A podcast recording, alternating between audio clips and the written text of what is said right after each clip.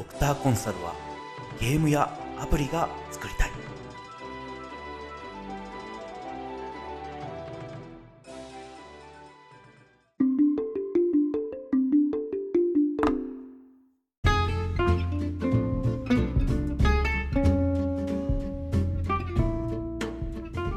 ハローニューは皆さんこんにちは。ドクターコンサルはゲームやアプリが作りたい。プレゼンターのロックです。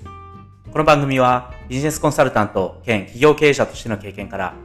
日々のビジネスなどでちょっとした役に立つ tips やノウハウを配信していきます。アップデートヨセフ。それでは楽しんでいきましょ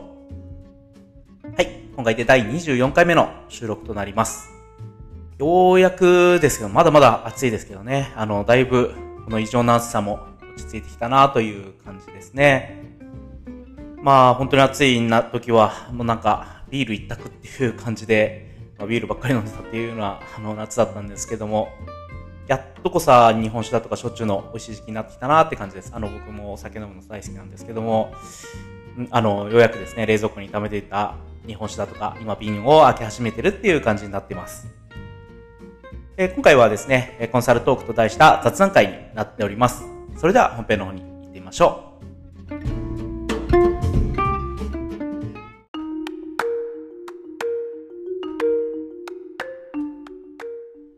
コンサルトーク。はい。今回のコンサルトーク、テーマは、会議を回せ。コンサルの仕事って司会業というトピックで話をしてみたいと思っています。司会業というのは会を司るっていう方の司会業ですね。司会進行役とかのあの司会です。ということでファシリテーター。あと言いまして、えっ、ー、と、司会進行はファシリテーションですね。えっ、ー、と、このファシリっていうのを、あの、頭の部分とってファシリ、ファシリって、ファシリをするとかですね、あの、そんな感じで略称で呼ばれることも多いんですけども、まあそういった仕事。実は、あの、コンサルに、コンサルがですね、あの、プロジェクトの中で会議の司会進行役を任せていただ、任せていただくことって結構多くてですね、僕自身もたくさんの会議で司会進行役っていうのをやってきました。まあ、そういった経験からちょっと今回は話をしてみようと思っています。で、えっ、ー、と、まあ、コンサルの仕事でお客様の、あの、プロジェクトに入るっていう時には、プロジェクトですから、当然始まりと終わりがあります。で、えー、プロジェクトっていうのは、あの、もうその始まりから会議です。で、そのプロジェクトがゴールを迎える。えー、時っていうのも、やっぱり会議で終わるんですね。なので、プロジェクトっていうのは会議に始まり、会議に終わるっていうふうに言えるものかなと思っています。まあ、あの最近も映画で大ヒットしましたけども、まあ、僕にとっても青春のですね、あの漫画でもあるスラムダンクっていう漫画の中でですね、あのリバウンドを制する者はゲームを制すっていう名言が出てくるんですね。で、えっ、ー、と、僕はこれになぞらえて、えー、会議を制する者がプロジェクトを制すというふうにちょっと言ってみたいなと思っています。まあ、それぐらい会議をうまくやるっていうのがですね、プロジェクトをうまく回す上ですごい重要になってくる。まあいろんなコミュニケーションを取らなくてはいけないっていうのもそうですし、タスク管理ですとかスケジュール管理も結局のところは会議であの決まることですので、まあいかに会議をですね、うまくやっていくかっていうことが結構重要だったりしますね。で、えー、こういったその会議を回すっていうのがそのファシリテーションっていう言葉にあの集約されるスキルだとか、えー、テクニックの集まりだったりとかするんですけども、あの、コンサルコンサルティング会社の中ではですね、このファシリテーションをうまくやるファシリテーション研修なんかも、あの、多く、えー、実施されています。僕自身もいろんなファシリテーションのそういう講習受けさせていただきましたし、まあ、いろんな、あの、ところでですね、そういうのを、あの、試す機会があったなと思っています。で、一方で、あの、翻って考えると、まあ、例えば教育の現場、今までの、えー、自分の教育とか振り返ったりとか、あと大学生活ですとか、まあ、あるいは、えっ、ー、と、他の会社さんの、あの、いろんなですね、会社さんの中のことを聞いてもですね、ファシリテーション研修を専門で受けたか、ファシリテーションっていう技術をどっかで、えー、習ったかっていうと、必ずしも多くの人が、このファシリテーションっていうことをですね、あの、技術だとか、あるいはテクニックの集まりだっていうふうに思ってないっていうことがあるなと思っています。で、それがゆえに、このファシリテーション、あの会議をですね、司会進行をうまくやるっていうことが、まあ、個人の特性だとか性格的なものとして捉えられてしまっていて、で、えー、それがゆえにですね、こう苦手意識だとかネガティブな感情を持つ人って結構多いなと思っているんですよね。で、えー、まあそれがゆえに、まあ会議がうまくできないと自分は司会進行とかに向いてないからっていうふうに思ってしまって、司会進行嫌になってしまうとか、あるいは、まあそういった、なんていうんですか、会議をうまくできない人を見てしまって、自分自身も会議の司会進行役なんてやりたくないなって思ってしまう。人が結構多いのかなと、もったいないことだなと思ってまして、まあ、そんな、あの、ファシリテーションの技術なんかもですね、あの、今は本屋さんにも、あの、YouTube だとかなんだとかにもいろんな情報が載ってますので、まあ、ちょっとでもですね、その、コンサルティング、えー、ごめんなさい、ファシリテーションっていうのが、えー、技術だとか、えー、テクニックなんだっていうふうに、あ、要するに、こう、学習すれば、ある程度向上が見込めるものなんだっていうふうに思ってもらえると、結構、あのマシになったりするのかなと思っています。例えて言うんであれば、例えばあの、自動車乗ることをちょっと思い浮かべていただきたいんですけども、自動車乗る前に、あの、教習所って通うじゃないですか。で、最低限のドライビングテクニックですとか、車に関する知識、それから、えー、自動車を運転する上で必要なルールだとかを叩き込まれるわけですよね。で、それからやっと路上に出て、えー、免許をいただいて、まあ、あの、免許もらってですね、免許証を発行してもらって、やっと自動車が乗れるようになるわけです。で、えー、同じようなことがファシリテーションにも言えるんじゃないかなと思っていまして、まあ、いろんなそうですね、あの、技術だとか、えー、まあ、こういったことを知っといた方がいいよっていうことがあって、で、それを身につけてからやるっていうのだと、まあ、最初からいきなりゼロからやるのとは全然違ってくると思うんですよね。まあ、あの、そういったこともあるんだというのをちょっとお伝えしたいなと思っています。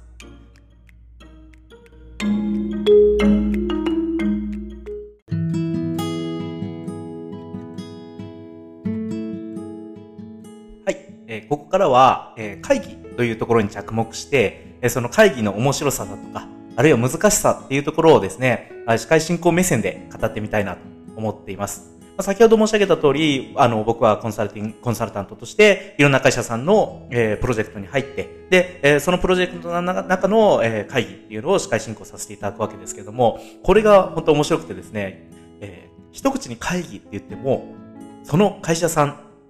あるいは団体だとか、あの自治体だとか、あの、いろんな、えー、人たちが参加する会議っていう、この会議でですね、その会議の進め方だとか、意思決定のプロセスっていうのが全然違うんですね。これは本当に面白くて、あの、僕なんかこう人間観察するのが好きなタイプの人間なので、今回はこんなタイプの会議かっていうふうに、その会議を分類とかタイプ分けしてですね、ちょっと把握するなんていうのも楽しいと思ってしまったりします。まあそれぐらい会議っていうのはいろんなタイプがあるんだいうのを、えー、まずしていただきたいですね。で、えー、本当に見見学の、学の議論を、あの、するようなタイプの会議もあれば、もう議事進行役の人だけが喋って、周りの人たちがシーンとしてるっていう、そういう会議もあったりします。えあのー、これが本当に、あの、企業の文化だとか、あるいはプロジェクトの、えー、進める、そのメンツですよね。集まっているメンバーの特性だとかにも、あの、由来していることがあるので、えーファシリテーションやる、記事進、え、司会進行役やる人は、そのいろんな、えー、バックグラウンド、あるいはその会議に参加してくださっている方々の特性に合わせて議事進行していかなくてはいけないっていう、こういう、えー、なんていうんですかね、応用力みたいなのが求められる。えー、ですね。まあ先ほど、あのー、最初の前段では、えファシリテーションっていうのは技術だとかテクニックの集まりだって言ったんですけども、もう一つはやっぱりこういった経験的な要素っていうのも大事になってくるかなと思っています。まあ、本当に、あの、会議にはですね、いろんな方が参加されるので、今までにもですね、本当にいろんなタイプの人がいたなと思い出しながら喋っています。うん、よく、あのそのファシリテーションで、こう、問題になるっていうのが、議事進行を邪魔してくるタイプの人ですとか、あるいは、えー、ちょっと厄介な意見を言ってくるっていう人に対してどうすればいいかっていうのを、こう、ぎあの、なんていうんですかね、質問されたりとかするんですよね。まあ、あとはそういうのその、そういう人たちを会議でどうすればいいかみたいな、えー、処方策を求められたりとかするんですけども、あのー、まあ、本当に、あの、厄介な人っていうのはもう、その、プロジェクトのリーダーだとかにお願いして、会議から、あのー、参加してもらえないようにするっていうふうに、あの、最悪のですね、手段を取ら取らざるを得ないですけども、そうじゃない場合っていうのは、会議の場で意見してくださるっていうのは、本当にありがたいことだって受け止めて、司会進行役がそれをどう裁くかあのが腕の見せ所なんだろうなと思ってやってい、僕なんかはやっています。えー、あの、だからこそですね、なんかこう、面白い、えー、人、えー、意見を言う人で、まあちょっと厄介な人と思われてるような人がいる会議の方が僕は楽しみだったりしますね。この人をどうハンドリングしようかな、みたいな、そんな、えー、こう、なんていうんですかね、こう、乗り越えるべき山みたいな、そんな形で、え、その人を捉えて、で、会議の中で、え、たくさんの人が出席している中で、どういうふうに、え、持っていけばいいか。で、えっ、と、気をつけなくてはいけないのは、あの、ネガティブな参加者っていうのはもちろん、あの、たまにいらっしゃるんですけども、ほとんどの人はですね、えっ、と、ポジティブな参加者であり、えー、意見を言ってるのも何らかのですね、そういう自分のこういう意図で、あの、会議を進めたいんだっていう、その、えー、感情だとか考え方の発露だと捉えることなんですよね。で、それを尊重しつつ、えっ、ー、と、今、えっ、ー、と、どういうステータスにあって、それ、その意見によってどういうふうに変わるのかっていうのをきちんと、えー、提示するっていうことが、ある意味、ファシリテーション役の、えー、大事なところなんだろうなと、なと思っています。で、えー、まあ、こんなことを仕事にしてるので、会議だとかうまくやるにはどうしたらいいですかっていうの質問だとか、まあ、あるいはその会議がうまくいってない現場に入るっていうことも、まあまああるので、まあそういった時にですね、あの、気をつけなくちゃいけないこととして僕が考えていることを言おうと思うんですけども、あの、まず、まずですね、大前提として、これを、あの、考えるだけで全然違ってくるっていうことがあって、えー、司会進行役っていうのはあくまで黒子役だっていうことです。で、えー、黒子役なので主役ではないんですよね。じゃあ、じゃあ会議の主役は誰なのかって言ったら、当然、これは会議に出席してくださる出席者の方々が主役なんです。で、ここを結構間違ってる人が多いなって感じます。これはもうなんか、例えばあの、昔やってた朝まで生テレビとかの、朝まで生テレビとかの影響が大きいのかななんて思うんですけども、なんていうんですかね、あの、仕切ってしまうっていうタイプの人多いんですよね。で、えっ、ー、と、これをやると会議を仕切る。えー、結論が、えー、結論ありきで会議をするっていうことです。で、そうすると、まあ、あの、特に日本人だけで集まってる会議に特徴的なんですけど、日本人っていうのはやっぱりこう、会議のですね、空気を読むのがうまいんですよね。で、なので、えー、結論が見えてる会議になると、その空気に合わせてしまうっていうことが結構多いなと思っています。で、そうすると、やっぱりこれは良い会議にならないですよね。うん、で、それが結構日本は多いなと思っていまして、まずこの、えー、司会進行役は黒子役なんだ。で、会議は、えあくまで出席者が主役なんだっていうところを意識転換するだけでも結構変わってくるのかなと思っています。で、えー、であれば、じゃあ会議の主役としての出席者の人たちにどういうふうな、え、心持ちで参加してもらうといいのかっていうふうに、一つ問題をブレイクダウンして、えー、話をすることができるのかなと思っています。で今僕が、えっ、ー、と、良い会議っていうふうな話をしたんですけども、ここをちょっと考えておくことが、こここを考えておくことが大事かなと思っていまして、えっ、ー、と、良い会議とは何なのか、悪い会議とは何なのかっていうのを司会進行役が、えー、考えるってことですね。で、僕が考える良い会議っていうのは、シンプルで、えコミュニケーションを生む会議です。で悪い会議っていうのはコミュニケーションを殺す会議ですね。えー、良い会議だと、コミュニケーションが生まれる。で、コミュニケーションが生まれることによって、プロジェクトが進むっていうことが、あのー、見えるものですね。えー、と逆に悪い会議っていうのはコミュニケーションを殺してしまうので、えー、プロジェクトの進行をストップさせてしまうような作用が持ってしまう。作用を持ってしまうというような、あの、ことが言えるかなと思っています。で、これ、ここもまた一つブレイクダウンできるので、じゃあ、ではどうやったらコミュニケーションが生まれるように、埋めるように、えー、司会進行役が会議を持っていくのかっていうのを考えればいい。っていうことですね。逆に、えー、コミュニケーションを殺すようなことをしてしまう人だとか、してしまうような議論っていうのをどう防ぐかっていうふうにも考えることができるかなと思っています。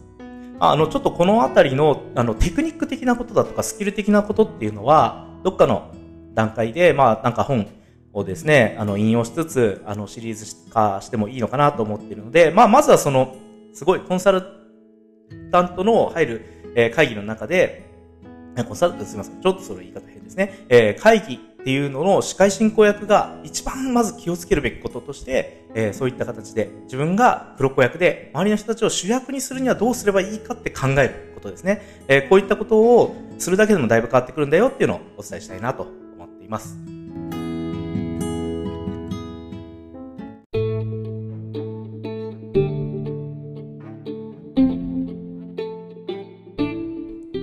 最後に、えっ、ー、と、この、えっ、ー、と、コンサルトークの中で、なんで、えっ、ー、と、司会業の話をしようと思ったかっていうのをちょっと、えー、ここから、えー、最後に話をしようと思っています。それは、えー、まあ、いろんな会社さんだとか、まあ、団体だとか自治体だとかの、えー、会議に出させていただく中で、今僕がちょっとした危機感として持っているのが、特に若い人がそうだと思ってるんですけども、司会をやりたがらないっていう現象が、ここ最近本当に強くなってるなと思ってるからなんですね。で、えー、も、もともとですね、司会進行役っていうのはある意味嫌われ役で、まあ、例えばあの学校の中でもですね、クラス委員みたいな学級委員とかクラス委員って呼ばれると思うんですけども、そういったあの、クラスの司会進行をやるっていう役もみんながやりたかったかっていうと、まあ、必ずしもそうではなかったなと思うんですね。で、そんな感じで司会進行役っていうのを、えー、みんながホイホイやりたがいって思うかっていうと、まあ、そんなことはもちろんないと思うんです。ただ、えー、それが、なんていうんですかね、まんべんなくみんなそう思ってしまうっていう風になったら、これは会社にとってはかなり危機的な状況じゃないかなと僕は思っています。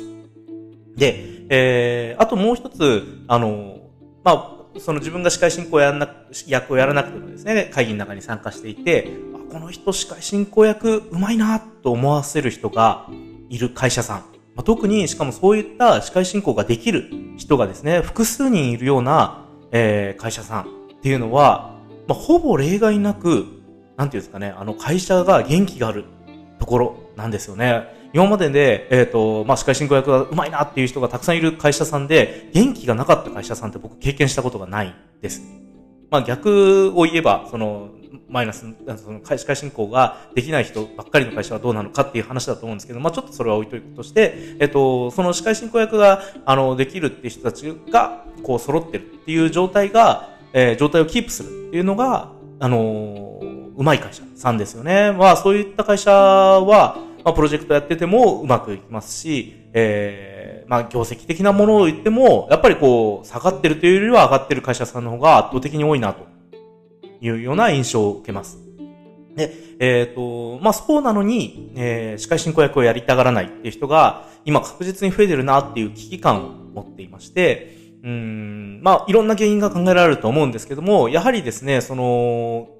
他の人たちから、えー、嫌われたくないだとか、意見を言われることに対して危機感があるっていうところが強く作用してしまってるのかなというところですね。で、えー、コミュニケーションを逃げてしまうっていうことも、あの、一つあるなと思っていて、あの、議論をすることとか、意見を戦わせること自体が悪いっていうふうに、どうも認識してしまうことがあるみたいですね。それは昨今のその炎上騒動だとか、そういったことも関係してるのかななんて僕はなんか感じてるんですけども、要するに何かこう、えー、議論が百出するような状況が出てきて、自分がこう、それをハンドリングできなかった時に、わーっとなってしまって、もう、あのー、それが燃えてしまってるっていうような状況になってしまってる。あ、なってると見えてしまってる。うん、そこを、こう、どうしてでも、何としてでも回避したいっていうような心情が働いてしまうのかもしれません。で、えー、まあ、そういった時に伝えたいのが、あのー論することとか、あの、会議で、その、先ほどあの、良い会議っていうのはコミュニケーションが生まれるって言いましたけども、あの、話をすることっていうのは、えー、悪いことではないと僕は思うんですよね。で、えっ、ー、と、もちろんそれは、あの、言い合いになってしまったりだとか、あるいはもう本当に口喧嘩みたいな状況になってしまうっていうことはあるんですけども、ただ、えー、吐き出さないよりは吐き出した方がいいと僕は思っています。で、えっ、ー、と、そういった、えー、感情の発露だとか考え方の、え、提示っていうのがあってこそ、じゃあどうしましょうかっていうふうな議論ができると思うんですよね。で、それを出さないうちから、じゃあどうしましょうかって話をすると、これは、あの、会議に参加してた人たちの感情を押し潰すようなことになってしまうので、後々うまくいかなくなると思っています。もちろんそれでうまくいくっていうケースもあるんでしょうけど、僕なんかは逆に、えっ、ー、と、皆さんの感情だとか考え方っていうのを出してもらって、で、えー、その上で合意形成を図っていきましょうっていうふうに考えたいタイプです。で、えっ、ー、と、そういったふうにしていくと、あの、なんていうんですかね、あの、その人のキャラクターがわかるだけで、え進んでいくっていうことって結構あって、考え方がわからないとか、あの人何考えてるかわからないっていうよりかは、あの人ってこういうふうに考えるよね。でも僕はこういうふうに考えるんだっていうふうな、そういう、なんていうんですかね、ちょっとしたポジティブな転換っていうのができるのかなと思ったりします。で、えー、なので、まあ、あの、司会進行役がですね、焚き付けてはいけないんですけども、あの、議論が出るっていうのはいいことだ。で、えっ、ー、と、であれば、その後の話で、議論が出た後にどういうふうにフォローしていくかっていうふうなあの、考え方の転換を図っていくべきなのかなと思っています。それは、あの、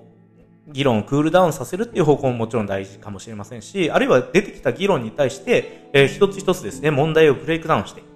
えー、その、問題を提示されたりとか、あの、意見を言ったり文句を言ったりっていうことがあったりするにしても、じゃあそれをどうやって解決していくかっていうことを、えー、ポジティブに考えていくっていうことが、あの、求められるのかなと思っています。で、そういうふうにポジティブに考えている間、プロジェクトが延期してしまうだとか、あの、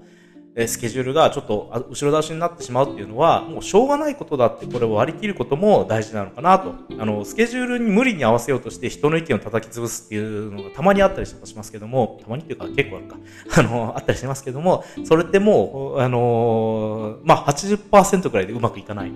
ので、あの、そういうふうに考えるよりかは、たくさん議論が生まれてるから、今のうちにこういろんなことを考えて、で、それでこういうふうに結論付けていこうっていうふうに、あの、捉えていく方が、僕は、あの、いいんじゃないかなと思っています。まあもちろんこの、えー、ファシリテーションもいろんな人のいろんな考え方があって、え僕の意見が正解だとも思ってないので、本当にいろんなやり方、なんていうの、流派があって、で、えー、先ほど言ったように会議のタイプだとか、会議に参加される方々もいろんなタイプの人たちがいるので、それに合わせて応用してですね、いろんな、あの、やり方が正解として出てくるんだろうなと思っています。まあ、あの、最後に言いたいのは、その、あの、なんですかね、司会をやりたがらないっていうことは、あの、司会をやりたがらない人っていうのが増えてるっていうことに対して、なんですかね、司会っていうののやりがいだとか楽しさっていうのが、もっとこう、いろんな人に広まればいいなと思っていまして、まあ今日こんな話をしてみました。もうちょっとなんか、あのー、会議の、なんですかね、文化人類学的な要素みたいなのがあると思っていまして、まあ、そういったのも突っ込んでですね、紹介する回なんかやってみてもいいのかなと、今、話してて思いました。まあ、今日はとりあえずこんなところで、えー、雑談めいた感じえー、感じなんですけども、えー、コンサルの仕事の一つ、司会業っていう観点からですね、会議を回す、えー、ようなこと、どうしたらできるのかなっていうのを、えー、ざっくりと話してみました。